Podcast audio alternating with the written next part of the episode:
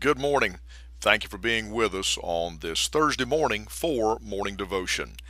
This week, our text is found in the book of Luke, chapter number 2, verse number 7. The Bible declares, And she brought forth her firstborn son, and wrapped him in swaddling clothes, and laid him in a manger, because there was no room for them in the inn. And we've been looking and trying to answer the question, why was Christ laid in a manger? Of course, the most obvious of the answer to the question is uh, that there was no room for the in the inn. But I want you to understand that those people in the inn were relatives of Mary and Joseph. They were of the same house. They were they were all of the same lineage, and so we believe that he was. Uh, of course, he came on his own. His own received him not. We believe that uh, he was placed there in the manger to show he was despised, and because there's no place in the inn. On Tuesday, we said, I believe he was placed in a manger to demonstrate the extent of his poverty how that he who was rich became poor for our sakes, that through his poverty we might be rich. And then yesterday, uh, we believe that he was that he deliberately was placed there in a manger to denounce the human priesthood, to to show accessibility to everyone, not behind a gate, not behind a guard, but rather open access to all who would come and receive him. And then today, uh, let's take it a little further.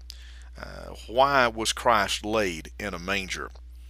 Well, one would have thought that uh, you know that the God of heaven uh, it would have been a lot more fitting for the for the for the Christ of God to be born in a palace, uh, to be laid in a cradle of gold, and to be lined with costly imported silks. That's where we would expect to find him. That's where, uh, you know, we would expect to find anyone of royal birth, uh, much less deity, God incarnate. And yet, I believe that there's a truth that the Lord wanted to uh, impart to us in his birth there in the manger, and that was to show his disdain for worldly pomp and riches. Back that up, preacher. All right. Well, the book of Luke, chapter 16, verse 15. Christ said unto them, Ye are they which justify yourselves before men, but God knoweth your hearts. For that which is highly esteemed among men is abomination in the sight of God. That which is highly esteemed among men is abomination in the sight of God. As a matter of fact, the Lord Jesus spent his entire ministry trying to uh, take those poor fishermen and uh, those poor Galileans who were poor by birth, but had, of course, the, uh, you know, those, uh, the ambition of becoming somebody and, and doing something and being somebody and having the goods of this world. And yet he told them to come away from their boats and he would make them fishers of men. And of course, we have the example of Matthew, uh, the disciple, who was a publican and certainly he was well on his way to a road of riches. And yet uh, he laid all of that down to follow Christ. And as a matter of fact, even I think went about the, the effort to restore. So uh, what I'm saying to you is the way that God measures wealth and the way that we measure wealth are quite different.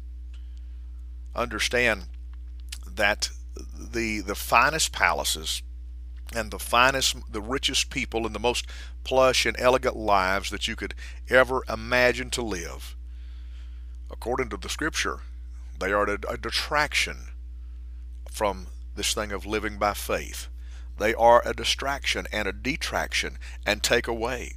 As a matter of fact, the Lord, the rich young ruler, uh, he he seemed to have the right answers, and he came to Christ, uh, and and he he said he had kept the, those manward commandments, and, and, and quite possibly he had. And the Lord said, All right, well, uh, take what you have and give it to the poor. And the young man went away sorrowful because he had much riches. And the Lord said it would be harder for a rich man to enter into heaven than a camel through the eye of a needle.